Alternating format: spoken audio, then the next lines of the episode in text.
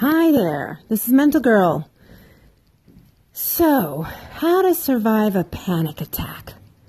That, that is the, uh, the question I ask, and I know a lot of you do. I think each one of us is trying to find our own unique ways of doing just that. How to survive a panic attack, how to survive an episode, how to survive the OCD thoughts, how to survive the daily anxiety. It's a lot, especially when one comes and it really grips you and the what ifs start spiraling and you can feel it and things get really dark and tingly and dizzying. And um, sometimes I find myself so wrapped up in it.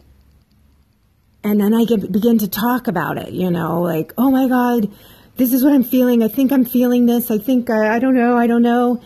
And all of a sudden I stop talking. I get, I like literally pause and don't think anything. Now, this is rare because I'm such a thinker, I'm an overthinker. But in that pause button that is so beautiful, and now I'm beginning to see it as such a gift because it encourages me to take a beat to respond to the panic attack versus react to the panic attack. Now, mind you, I don't have this down yet. This is new. It's my brain is trying to open up on these other parts of my brain, you know.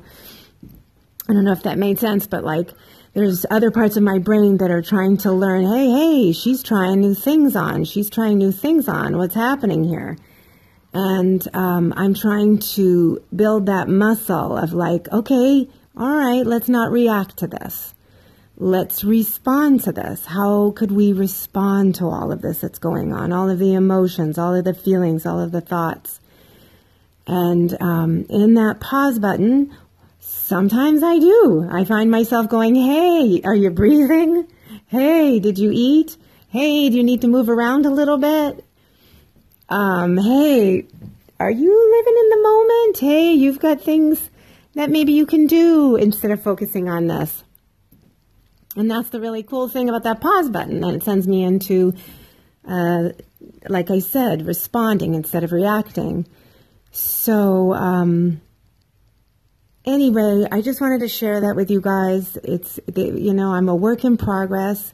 I, I listen to a lot of your stories and your challenges and all, and so many of you are just so inspiring and brave and everybody's just I can feel it. You know, there's so many of us just wanting to reach out and connect because there's this voice inside of the inside of us, the zest, a real zest for wanting to live and find the tools to you know, not only be better people, but to feel better about ourselves, love ourselves, connect with others, help others. Um, and it's so beautiful. It's such a beautiful thing. So, and I'm listening to you too, and I really appreciate you when you guys take time to listen to my podcast. These podcasts are really helping me.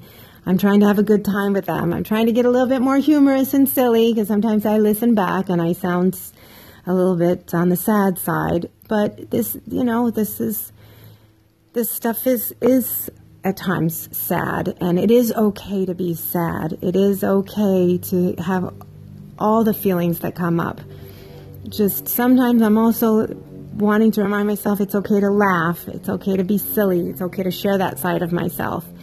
So, again, thank you so much for listening to my podcast. I really hope you like them. If you think someone can benefit, please retweet.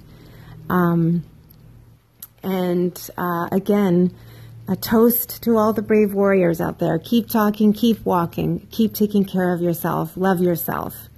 Thank you.